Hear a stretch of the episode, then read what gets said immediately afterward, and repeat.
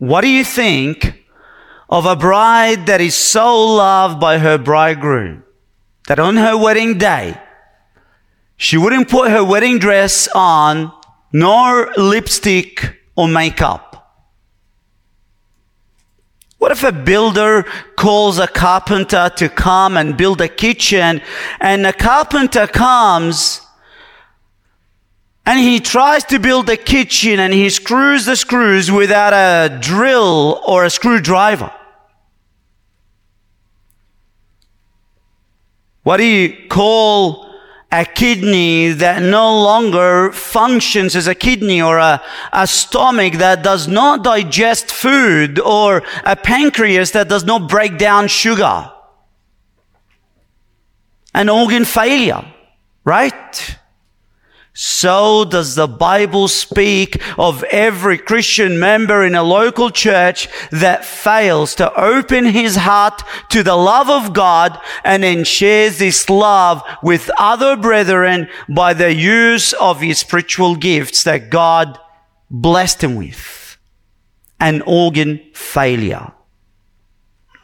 The church is depicted in the scriptures as the bride of Christ.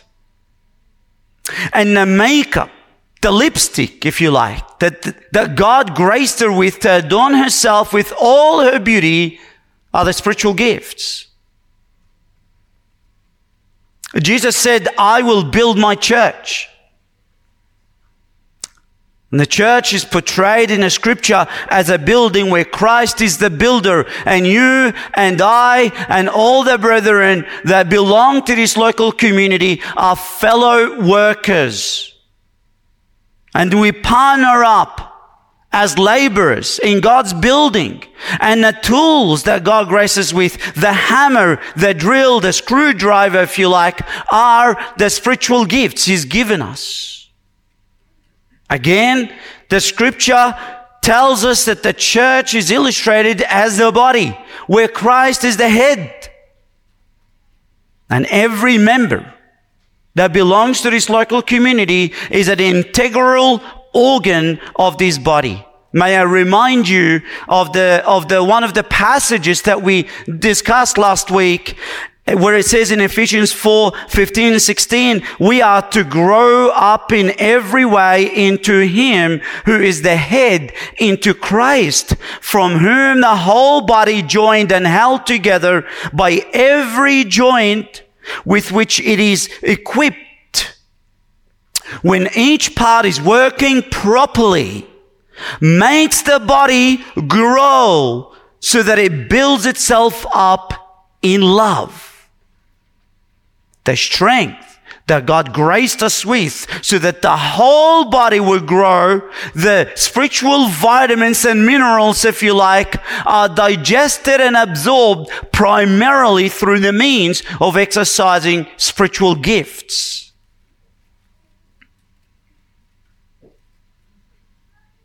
Brothers, sisters, take heed to this warning. Do not step out of our comfort zone and use our gifts to the glory of God, uh, we would be like a bride with wrinkles and spots not adorned for her wedding day. Uh, we would be like a crooked house. Yes, the foundation is solid, but the walls are cracked. The pipes are clogged. The kitchen is wobbly. But be encouraged though, because on the other hand, to sacrificially exercise our spiritual gifts, we together will be like a beautiful bride, adorned with all her glory, ready for her bridegroom. Together, we will be like a, a strong house standing high, worthy for the builder to call it home and to rest in it. We would be again like an athlete with his muscles well defined and toned, ready for explosive sprint and high jumps and all the saints in heaven would cheer us on. And most importantly, most of all, Christ would be pleased with us. That we want to be this type of Christians that are ready for their master when he comes home, that he would receive us with a smile in his face. Let us not bury those talents that God has given us into the dirt. Invest them.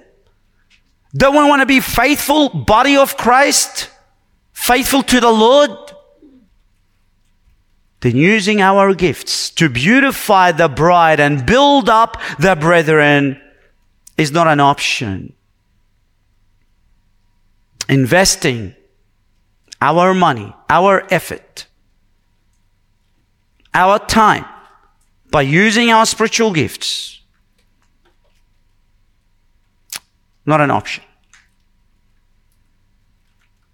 Pick up your spiritual drill, paintbrush, whatever it is that God has given you. And passionately love one another, serving one another using your gifts. That was last week's sermon. I would strongly encourage you to download and listen to it if you haven't yet.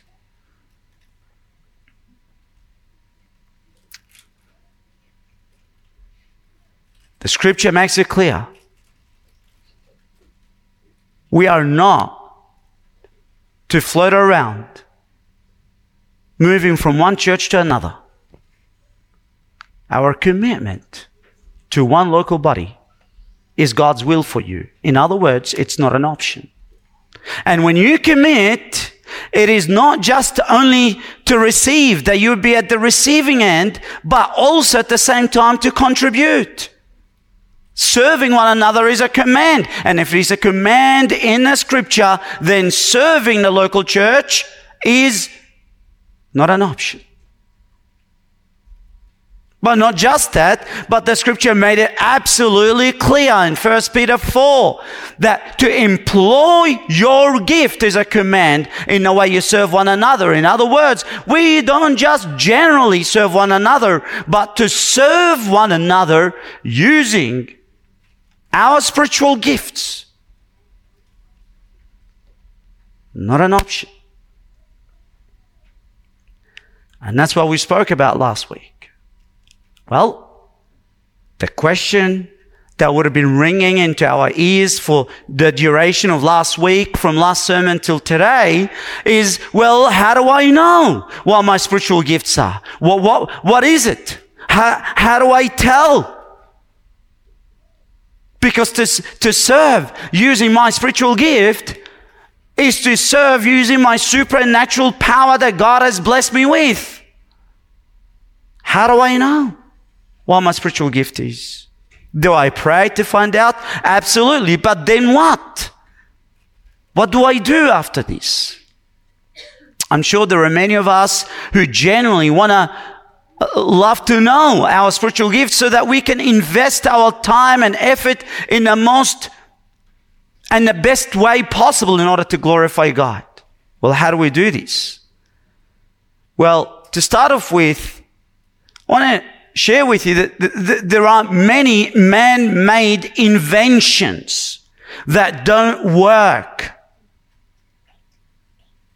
There are all sorts of ideas out there uh, that claim that can help us to know our spiritual gifts, but in reality, not really not consistent with what the scripture says.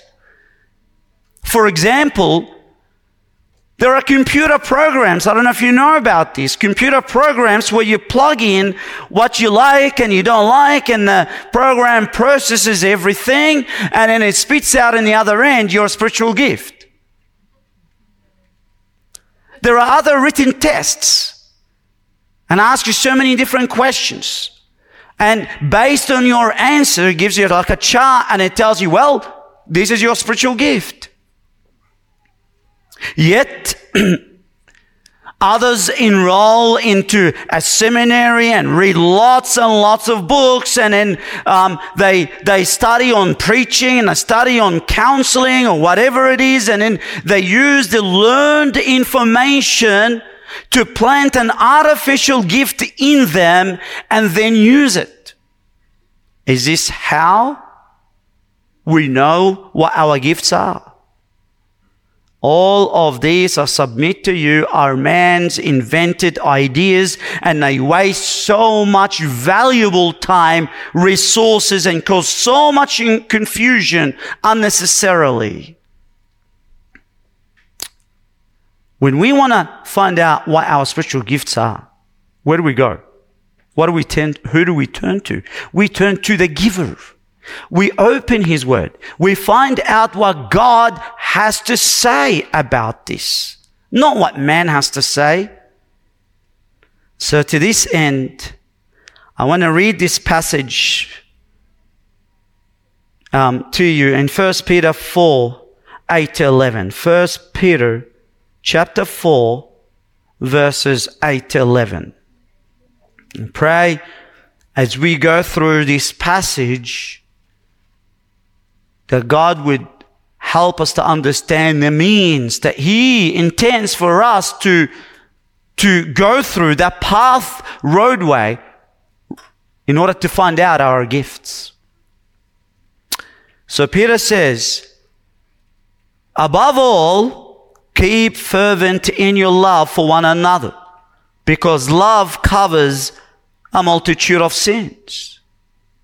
Be hospitable to one another without complaint. As each one has received a special, a special gift, employ it in serving one another as good stewards of the manifold grace of God. Whoever speaks is to do so as one who is speaking the utterances of God. Whoever serves is to do so as one who is serving by the strength which God supplies, so that in all things God may be glorified through Jesus Christ, to whom belongs the glory and dominion forever and ever. Amen. See, lack of biblical understanding of spiritual gifts led many multitudes of Christians astray down the wrong road of figuring out the spiritual gifts that they think that they have. I believe if we just understand this passage alone, which is the main passage for today's um, message, it'll help us um, to get us back on the right track, and our gifts will gradually appear, appear, become apparent, not only to us, but to people around us. And what I'm going to do again, this is, this is a series that we've been going through for a little while. We'll put a, a pause in the book of Colossians during the summertime, and we want to understand how we ought to plug ourselves biblically within a local community how God wants us to glorify Him within this, within the context of a local church. I want to break down the outline for today's message. Two simple points. How do I know my gift? Number one, what not to do. Number two, what to do. Simple. Try to make it as simple as possible so we all understand. What not to do, and number two, what to do. Number one, what is it? What not to do. What are the ways that we should not do in order to figure out our our gifts. And in that, I want to cover some misconceptions based on this passage alone. Now let's read verse 10 as each one has received a special gift, employ it in serving one another as good stewards of the manifold grace of God. First misconception, gifts are not our choices. Look again, the first few words. As each has received a special gift. We don't get to pick and choose our gift. We can only get to receive it. Last time we spoke about and we've learned that uh, every believer, God graced with a supernatural gift when? Not when he was born, but when he was born again. You received the gift, I received the gift. Therefore, one we can get out of this is that we can't impose gifts on other people, spiritual gift that I would like other people to have. You don't impose on them to work in a particular way. In other words, you don't compulsory. We as even elders don't impose on people and compulse them in order to work for God in a particular way just because we like it. Why? Well, the very least, you are going to bring a, a Pharisee legalism will kick in. And though these people may operate and may serve, but there will be bitterness in their heart. Why? Because there is such frustration. They trying to exercise gift that they never had. Another thing, since it's received, is that we shouldn't be asking for a gift. It doesn't make sense. It doesn't make sense that you ask for something that you already have.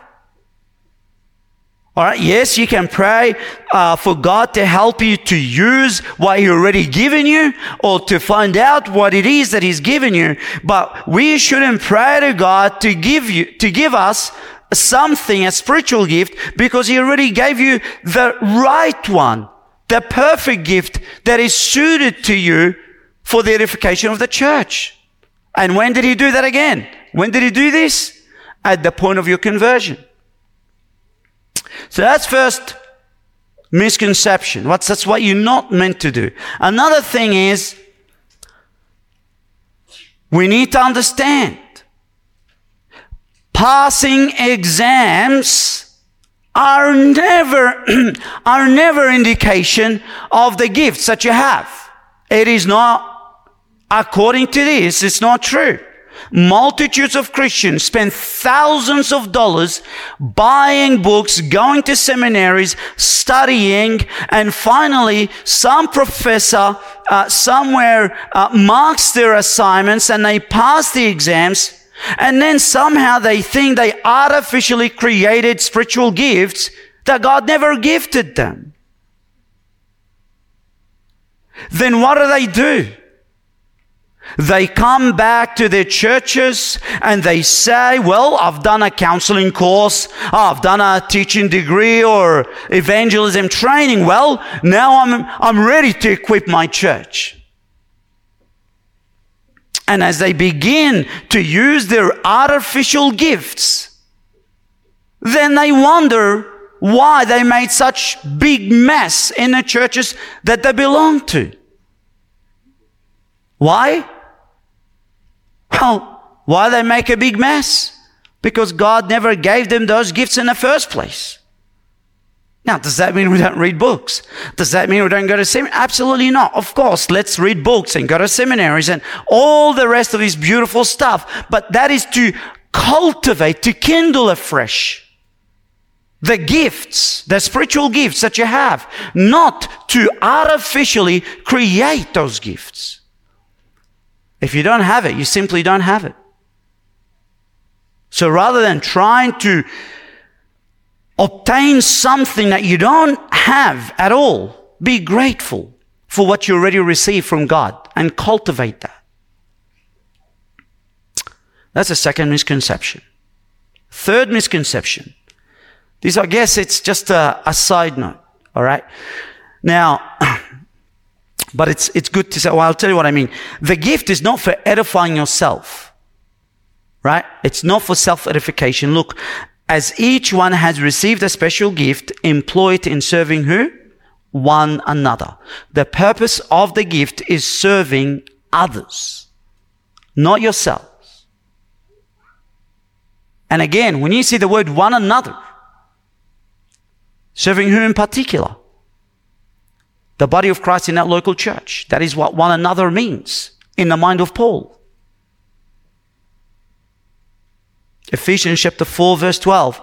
The gifts are for the equipping of the saints, for the work of service to the building up of the body of Christ. God gave each one of us a gift, not for self edification, but for the edification of others.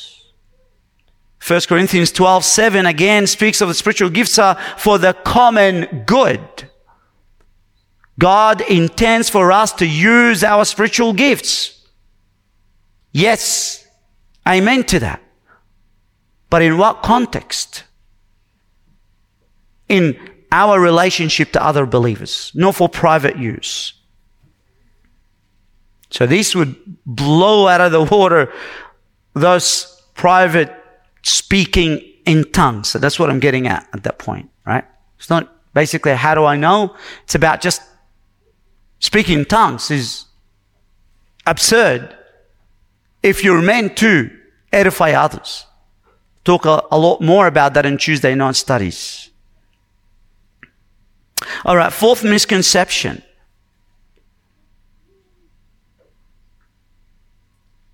Tests, exams don't work. Tests like exams don't work. Program, computer programs don't work. They don't help us to do this. They're not helpful.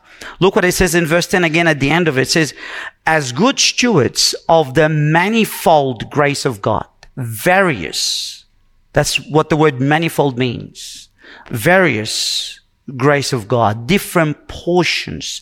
Your gift as a believer, the gift that God has given you, that blending abilities from God, those abilities make up your gift. And this gift is so unique to you. There is no one else that has your gift. 1 Corinthians 12, let me read to you. Now there are varieties of gifts, but the same spirit. And there are varieties of activities but it's the same God who empowers them all and everyone. For to one is given through the Spirit the utterance of wisdom, and to another the utterance of knowledge according to the same Spirit, etc., etc. And we move to verse 11 and it says, all these are empowered by one and the same Spirit. Now listen to this. He says, who apportions to each one individually as he wills. Individually portions. It's like a, again, a fingerprint, a snowflake. It is so unique to you. It says if God is a pianist and He designed that the gift of every believer in a local church as a, a one unique key in God's spiritual piano. Not two keys are identical. God gave you a unique gift with a unique measure of grace. Uh, again, in Romans 12, verse 3, it says, with a specific measure of faith. To have the ability to operate your gifts. So, what does this all mean? That you, nobody else is like you. You're absolutely uh, unique when it comes to the gift. What does that mean? You can be too rigid in finding out your gift. Taking a test or a computer program to pinpoint what your gift is, you, you can't do that. It makes no sense then. In fact, I, I don't know exactly, specifically what my gifts are. I, I'd like to think that there is some preaching and teaching in them in my gift, but I don't know exactly. You can, you can not know specifically, you can know generally. so these are what not to do. If you want to know your gift, don't pray to have a gift. Doesn't make sense anymore than a man would, would pray to be a woman. Because he's already, the gender is already been decided at birth, right? Right? Another thing is don't impose it on others. And passing an exam or taking a written test are not how to know your spiritual gift. Well, if that is the case, well, how do I know? What is it? Tell, don't tell me what not to do. All right. I really don't know what it is. Tell me what to do. Okay tell you what to do.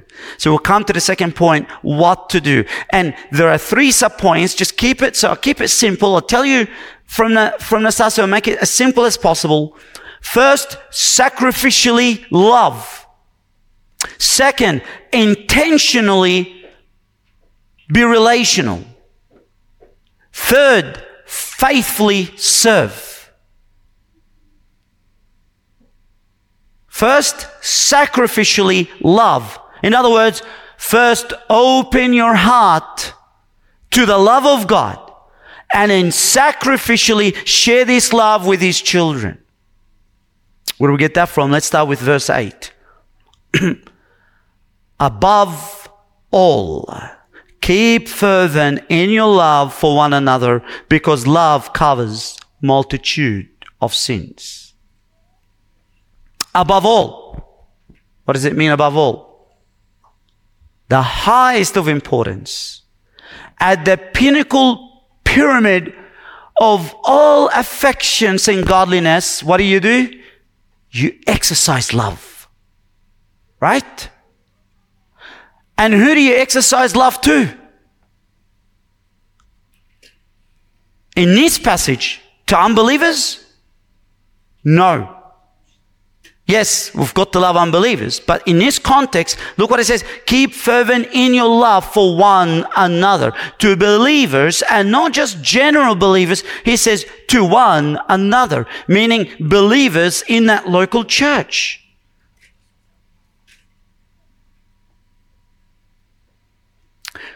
Why?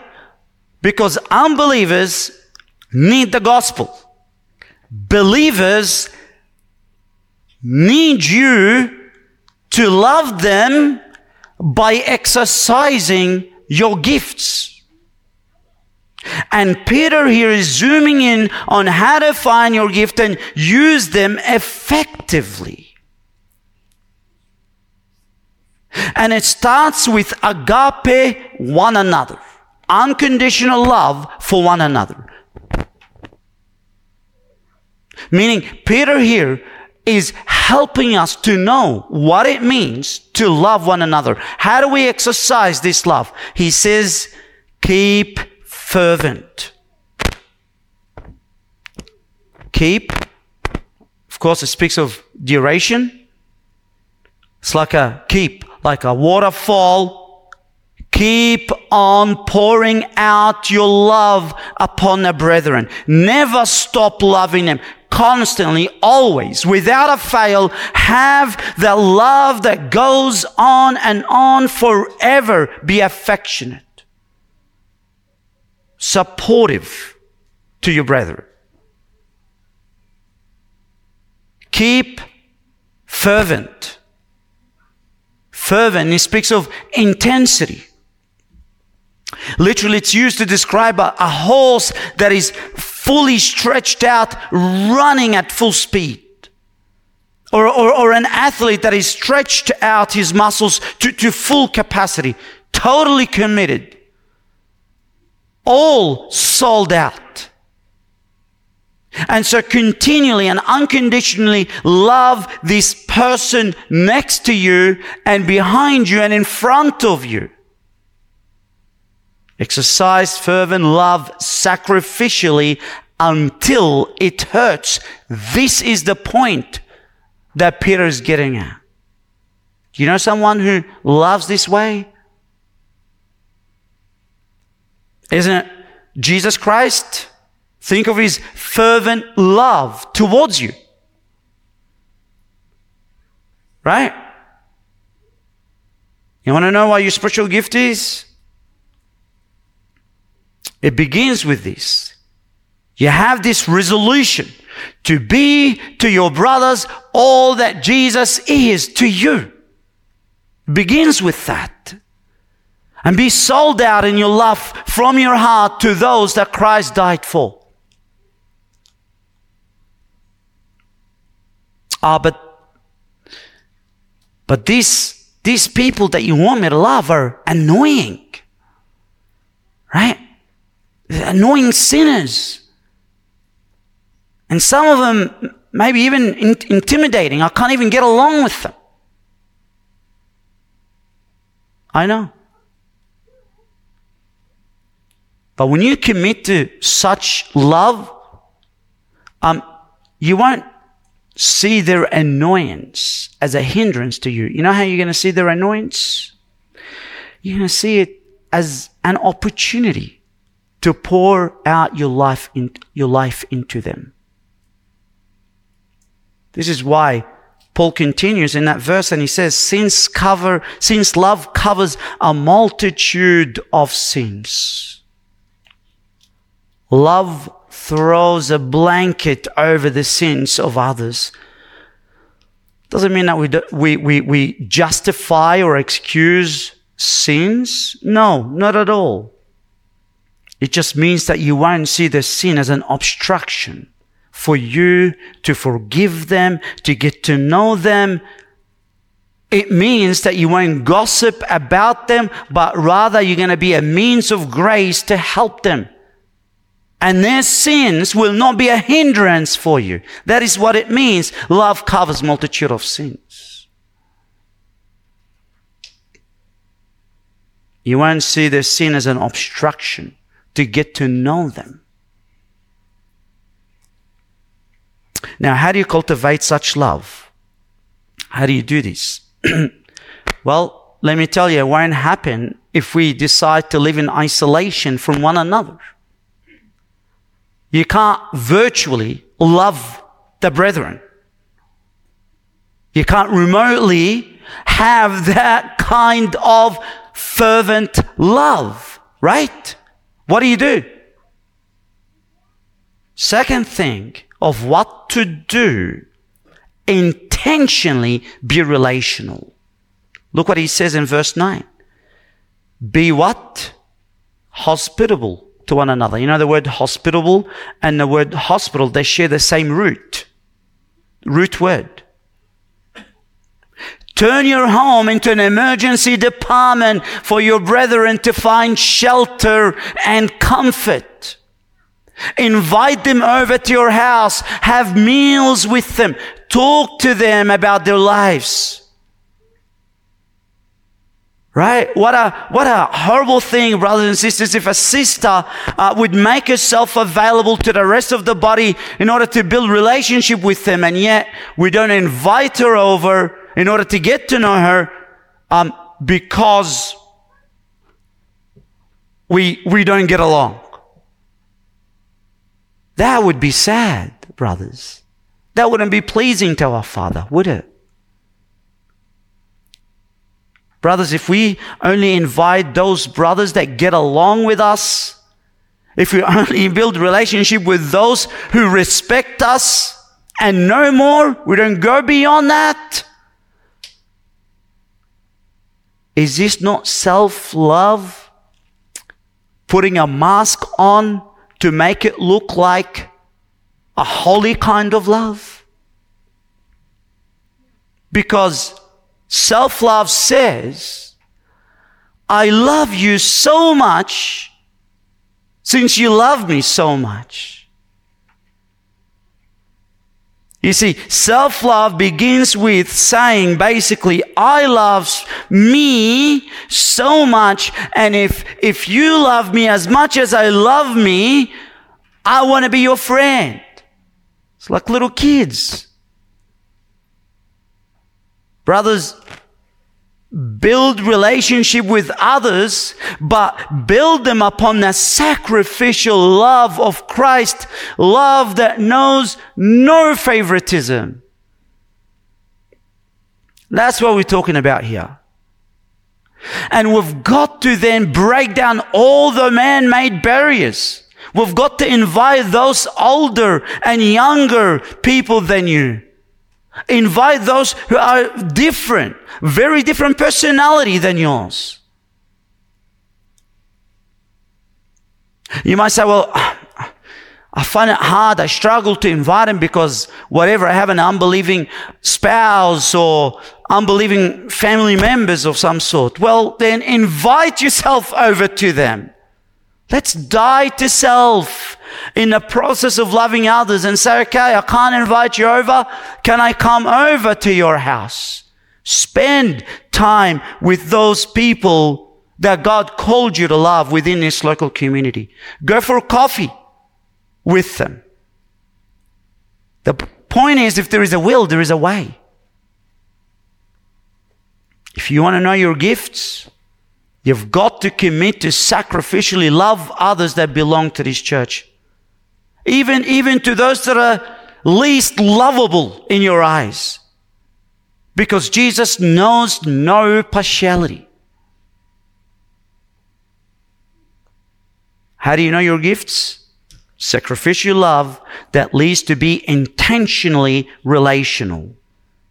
You know, in the early church, we know that their life together extended far beyond the formal gatherings. We've got to do the same in this church. If we want to experience what they've experienced. So when you ask a question, how do I love the brethren? Peter says here, be hospitable without complaints. This is where it begins. So to, to answer this question in this local church, I would say, knowing many, many other churches around us, it, it will be a different answer. Why? Because we're not going to ever pull out the card that says, well, get, this is our user manual of how to be involved. Let's, uh, let's uh, see what you like and you don't like and your skill sets and then chuck you in a church program or a church ministry. And that's how you're going to get involved. No. Do you know what I'm going to say to you? Invest in relationships. Invest. How do you get involved? Invest in relationships because we're not here program driven church. We are a relational based church. Where do I get that from? Verse 9. That's why Peter says, show hospitality to one another. In other words, be relational. Be relational. Because do, do, you know what happens if, if you just plug yourself into a program or a ministry without getting to know other people? Yes, it might keep you busy serving. That's not going to help you to grow in Christ. It's not going to help you to know your spiritual gift because you will not be serving out of love. Because you can't serve people out of love that you're not building a relationship with. It's just service, full stop. The right way to cultivate long-term spiritual health of this love for everyone is for everyone to invest in intentional spiritual relationship. We want this to be our, the DNA of our church. Amen. Be intentional in building relationship with one another.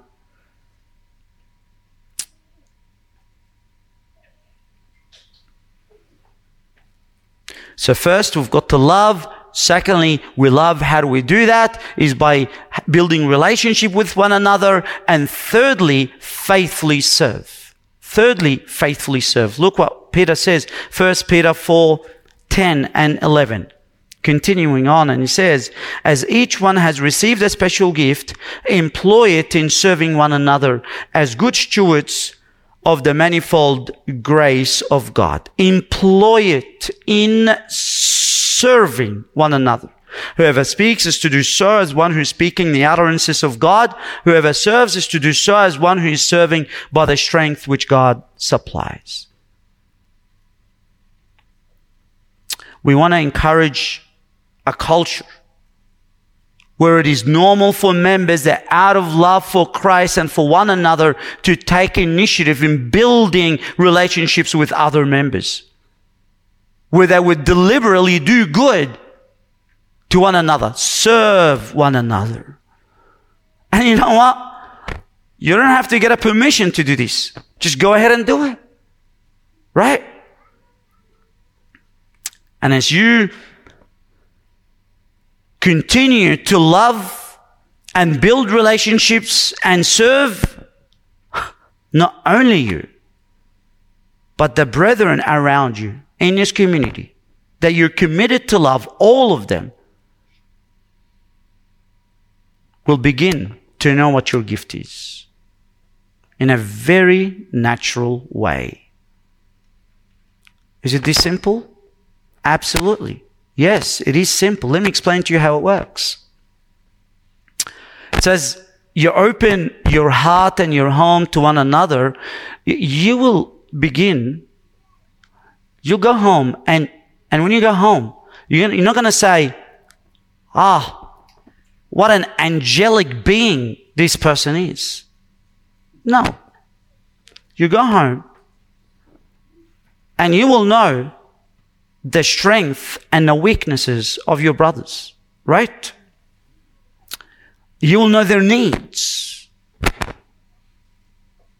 But there is this earnest and fervent love that you're committed and will drive you. This love will drive you to stretch out yourself to help one another. And as you're helping one another, guess what happens?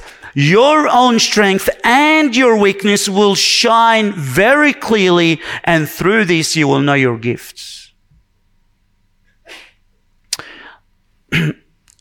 Before I was um, a pastor, I, I was asked by um, a brother to go and help him to do something in, in his home, just some work. I think it was drilling something of some sort. Put a hole in his brickwork. And um, l- let me tell you, my weakness shined like a midday sun. And I've, I've never been asked by this family ever again to go and, and do any kind of hands on practical work in their house. And that's fine by me. That's fine by me because, because this family entrusted me with, with me teaching them the word of God. Right? Oh, this is how it works. I love them still and they still love me. So they, they didn't kick me out of their house. Thank God.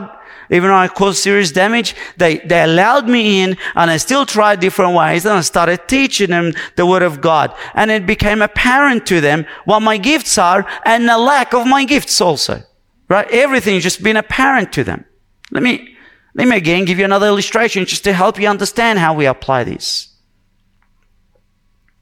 I did share this once before in Tuesday night studies, right? Suppose someone who comes to you and he really loves your lot and you love him and you want to exercise his fervent love and being hospitable, he says, look, you know, can I, can I teach you God's word? And you say, all right, sure, let's just open God's word. And he begins to teach you and you find the first kid of yours, you know, becomes a Mormon as a result of this teaching, and another one becomes mentally uh, ill, and the third wants to commit a suicide. You're going to say, by the end of it, uh, most likely this guy is not really gifted in teaching, right? It's going to be apparent to you. And even if it's not apparent to him, you can lovingly tell him, brother, look at my kids the outcome of your teaching. Right? But then he comes again because they keep, keep fervent. There is that holy stubbornness. I'm still loving you. I'm going to come and I staffed up here. Maybe I can do something else. Do you have a gate that I need to fix? All right. And then he, he begins to to fix the gate and you say, whoa, it works. Perfect. What about the picture? No. All right. Nice. Whoa, maybe I'll take it further and build me a swimming pool and pour within a day and a half, you've got a swimming pool. It, gift will naturally appear as we intentionally build relationship and in the context of that relationship, it is not what's in it only for me. But I come to you with the intentionality of how can I serve you? And while I don't know what my gifts are, I'm just going to be everywhere. I want to make myself available until slowly over time God reveals to me what is it that would edify you the most.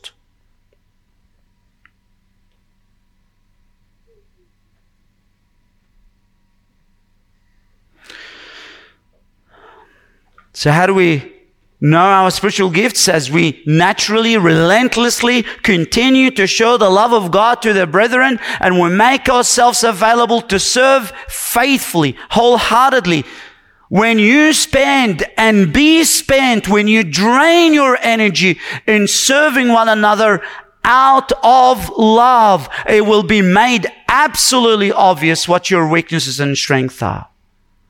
That's how we know it. It's not complicated. Let's not complicate what God made simple.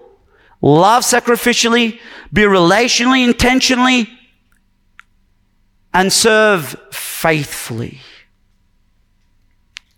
You know, for those of you who are new, maybe today, first time you've come, I just want to tell you something. The reason why people come to this local community first is because of the teaching, of the theology. But that's not what keeps them here. You know what keeps them here? The type of community that this teaching has built. And when they understand what kind of community we are, founded upon the right teaching theology, that's what keeps them here for years. We go lockdown, they come with us. We go to a different building, they come with us. We come out of the building, they, we stick together.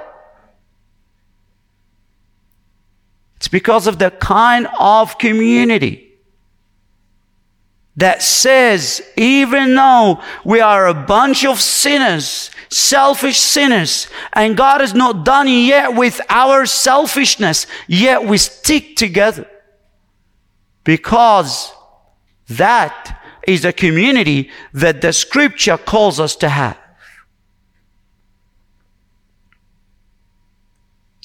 If you never get beyond the teaching of the Sunday morning and you don't get into the fabric of this community, you'll be missing out on much of the good and unique work that God is doing here. How do we apply this? well, first, practice hospitality. Practice hospitality. Make getting together with others that, that belong to this church a regular part of your life. Invite them into your homes. Like we said, have breakfast with them or lunch or whatever. Start with those who are nearest to you. But I'll tell you something much easier than that. This is why we have Sunday evening service. We have Sunday evening service and we call for everyone to come so that we make it possible to you not only to mingle with just your little group of people that you get along with, but you have an opportunity to get to know other people. And in getting to know them, you, you, you begin to know their weaknesses and see how you can meet their needs. And when we come together in the evening service, yes, we have a, a meal, we have a little devotion, and then after that, a little meal. And then in that meal, we try to encourage you, not just to say, oh, what a great sermon, uh, but did you watch a tennis last week or two days ago? We only get to do that once a year. That's in the um, Australian Open finals. But apart from that, well, no, seriously, we, we generally try to get to know each other in a spiritual sense as well. What has God been communicating to you through the sermon? What stood out to you? What are the things that you're going to take home and apply in your life? How are you, how is your walk with God going? We need to be intentional in getting to one another at that soul level. Right? We've got to do this. You know, for me, for example, I'd, I would say I would get encouraged and be edified mostly when people ask me hard questions and push me, push me to find out more about my life and how my walk with God is going and the struggles that I have day to day. Out of these Christ centered relationship building, we serve in any way possible. Let me give you a quick list. I've got it here in front of me. You know, we, we can visit the sick, pray for them and help each other to move in and out of homes like many of us do. Uh, find an, a believer who needs help and grab another brother of yours and go and serve together. Or make yourself available to pick people, give them rights to the church. So the point is this be involved in each other's lives. Don't reduce your level of commitment to two hours a week. We've got to have life shared together. That's the point. And in the context of having that life shared together, where you want to go out of your way and think what the church, not what, what the church gives you, but what you also offer, can offer to the church. In the context of that, as you committed to that, naturally, gradually, your gift that God has given you will be very apparent to everyone. Amen? There are some of us here that are unbelievers, and I can see you. I see you throughout the message, and it, it, it's basically you saying to yourself, well, "This is not relevant to me. This is not relevant to me." Well, let me tell you what is relevant to you, because I want to honor the fact that you are here. You were born in sin. You're currently living in sin. And without Christ, you will die in sin and end up in hell forever. Hell is the place where you're going to pay the penalty for all your offenses against the Holy God. This is relevant to you, friends. And without Christ, there is no hope. There is no purpose for you. And the scripture speaks that when you are going to go to hell, the scripture says God will cast you into hell, out in the outer darkness, like when you cast out rubbish in a rubbish bin. Because there will be no value that you would ever to contribute, be able to contribute in God's kingdom. There's no value add. And do you know what scares me the most? That those unbelievers who hear week after week the terror of hell, that they're no longer troubled by it. Nor are they even troubled with the fact that they are sinners in the hands of a holy angry God. And it seems to me that they've been desensitized from the judgment to come. And I want to say to you that I might love you as a friend and I talk to you as a friend, but it breaks my heart to see you numb to what is inevitable. And yet, all at the same time, we have this loving Savior. Jesus Christ, the King of all kings and the Lord of all lords, would come down while he remains to be the mighty God, becomes a man, and he dies for the sins of people, sinners, sins of sinners. And on the cross, he bears the punishment for our sins and today he remains this wonderful savior who stretches his pierced hand to you and calls you to come to him and experience this wonderful life of forgiveness of sins and sonship. That you would not only belong to his kingdom, but you would belong to his own family. Or why would you reject such a wonderful call and sit on that chair with your sin in your heart? Why would you not call upon him to save you? Why would you not stretch your hand and say, save me, savior. Save me from my sin. I urge you, friend, Open your eyes. There is no sweeter Savior out there. I want to ask you, I do want to challenge you before the end of the message. What pleasure of sin out there that you will not regret for eternity if it is that sin that is stopping you from coming to Christ? Show us what is worthy, that is far more worthy than Jesus, and we will take it. We will follow you. But if you know that whatever pleasure that you're chasing after will damn you for eternity, that there is nothing out there that satisfies the inner soul of the man but Jesus Christ alone. What is stopping you, friend? We heard in a communion message today He doesn't require your goodness in order to save you. He doesn't expect you to be a good man in order to save you or even have any kind of love in your heart for you to be saved. He says, believe in me. What is hard about believing in him? He tells you, come with all your pride, all your filthiness. I will cleanse you.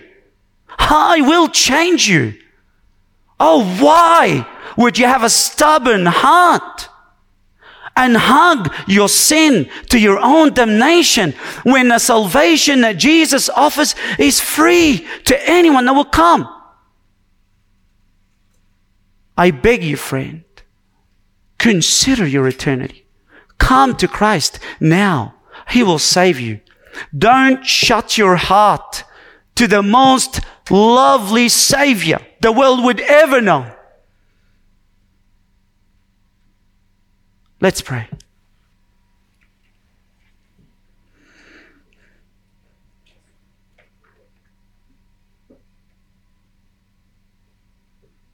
Oh, Lord God, thank you, Lord. Thank you for Jesus. Thank you for his goodness. Thank you for his sweetness. You've given us a church for our building up, for the edification of the saints, and you beautified the church with spiritual gifts in order to know the fullness of Christ.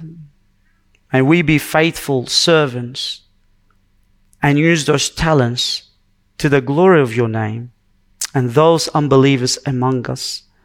Stir their hearts, Lord. Awaken his souls. Bring him to your sheepfold, Lord. In Jesus' name we pray. Amen.